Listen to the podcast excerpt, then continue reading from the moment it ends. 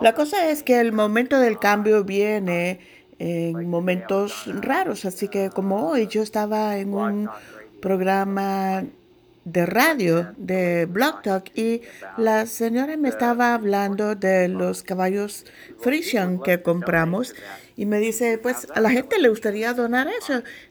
¿Tú podrías hacer eso? Y yo dije, sí, está bien. Si donan mil dólares, les doy un caballo.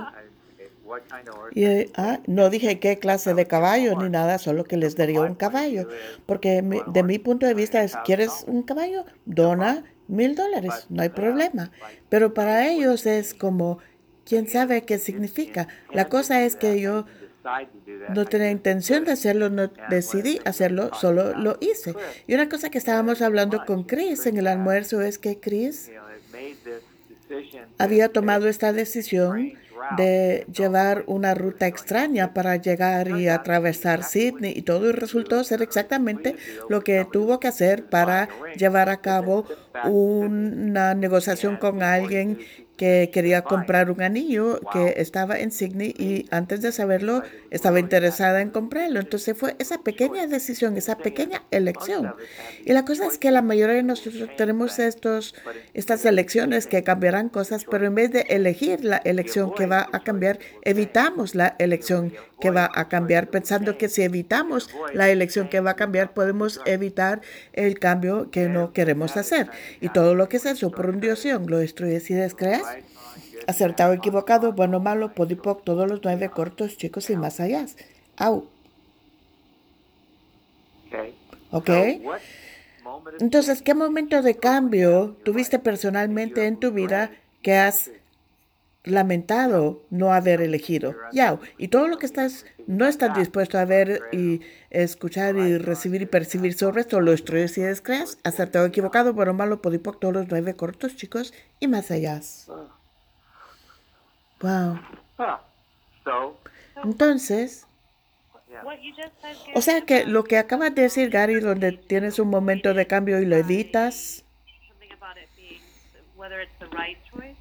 esperando la decisión eh, correcta, ahí es donde empiezas a, a juzgar. Sí, ahí es donde entraste a juicio para determinar si es correcto o equivocado en vez de ver qué es lo que va a crear esta elección. Y tienes que empezar a aprender y funcionar desde, bueno, si elijo esto, ¿qué es lo que va a traer esta elección? Entonces eso fue lo que pasó cuando anunciaste de donar los mil dólares y obtendrás un caballo. Eso fue que tú elegiste el momento del cambio al decir eso, ¿no? Sí, ajá. En vez de decir, ¿es esta la elección correcta? Sí, sí, yo no lo planeé, solo dije, ah, ok, esto puede crear algo, ¿qué es lo que va a crear? Ahora, si alguien espera cuatro meses y dona mil dólares, eso paga eh, que ese caballo pueda estar vivo por cuatro meses, porque cuesta 250 dólares al mes solo darle de comer a los caballos. ¿Y qué más es posible? Tenemos que empezar a ver, ok, qué es lo que va a crear esta elección. Si empiezas a ver qué va a crear la elección, entonces puedes empezar a decir, ok, ¿qué va a crear esta elección? Y a veces sabes que va a crear algo grandioso sin saber cómo ni por qué es que lo va a crear.